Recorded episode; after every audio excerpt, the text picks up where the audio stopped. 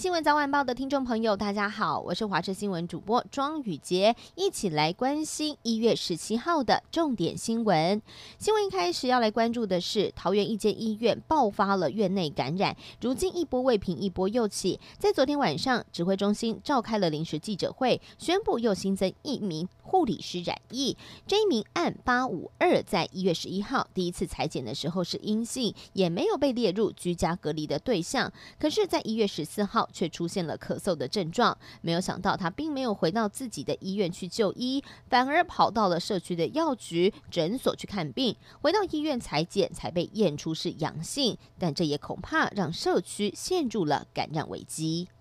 花莲市区一早不平静，在中正路上一间眼镜钟表行的三楼，七点多窜出火苗。住在里头的谢姓男子及时逃生，但是身上有 百分之六十 的灼伤，而住在二楼的姐姐则是被消防队员给救了出来，还好没有生命危险。消防队派出了消防车救援，但是却有一台器材车在火灾地点五百公尺外，疑似是勾到了载运鸡蛋的货车棚架，和三辆车擦撞，而整个车子的鸡蛋全部砸在地上，损失不小。新北市汐止在昨天中午发生严重车祸，有一辆黑色的轿车逆向开上了北山大桥，连撞了八部机车，还有十一名机车骑士受到波及，两个人送医急救。而肇事的驾驶在撞车之后还弃车逃逸，留下了错愕的女车主。而警方事后追查，发现这名驾驶在车祸之前就已经先在南港违规被拦查，还拒检，更是一名通缉犯。但是逃逸了八个小时之后，最后还是在板桥被警方给逮捕。有一艘巴拿马籍的货轮日前在菲律宾海域经船爆炸抛锚，而台湾东港籍渔船敏发号受到了指派，首先抵达了现场救援。虽然救援的过程当中，它的船是最小的一艘，但还是将货轮上面的二十二个人全部救了出来。不过在回程的时候，却遭到了渔业署人员质疑超载，又因为接触到外籍船员要进行隔离检疫，在海上就被催缴检疫旅馆费用二十万元。敏发号船长痛批渔业署，这实在太离谱了。民进党桃园市议员王浩宇的罢免案以八万四千张票通过了门槛，下一步要怎么走呢？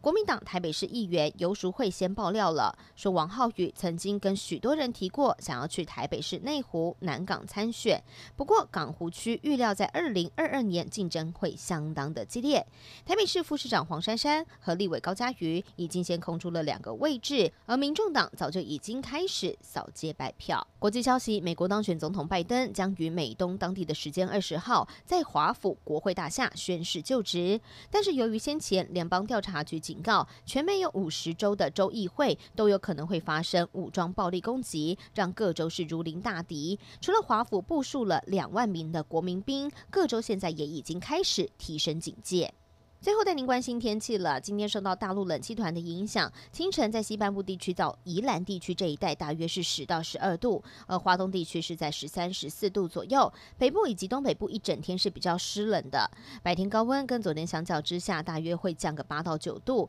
预测大约是在十四度左右。而中部地区跟花东一带是十六到十八度，南部地区的高温还有机会来到二十一度，但是提醒大家，这个一整天还是比较偏凉的，一定要特别记得多带一件外套御寒了。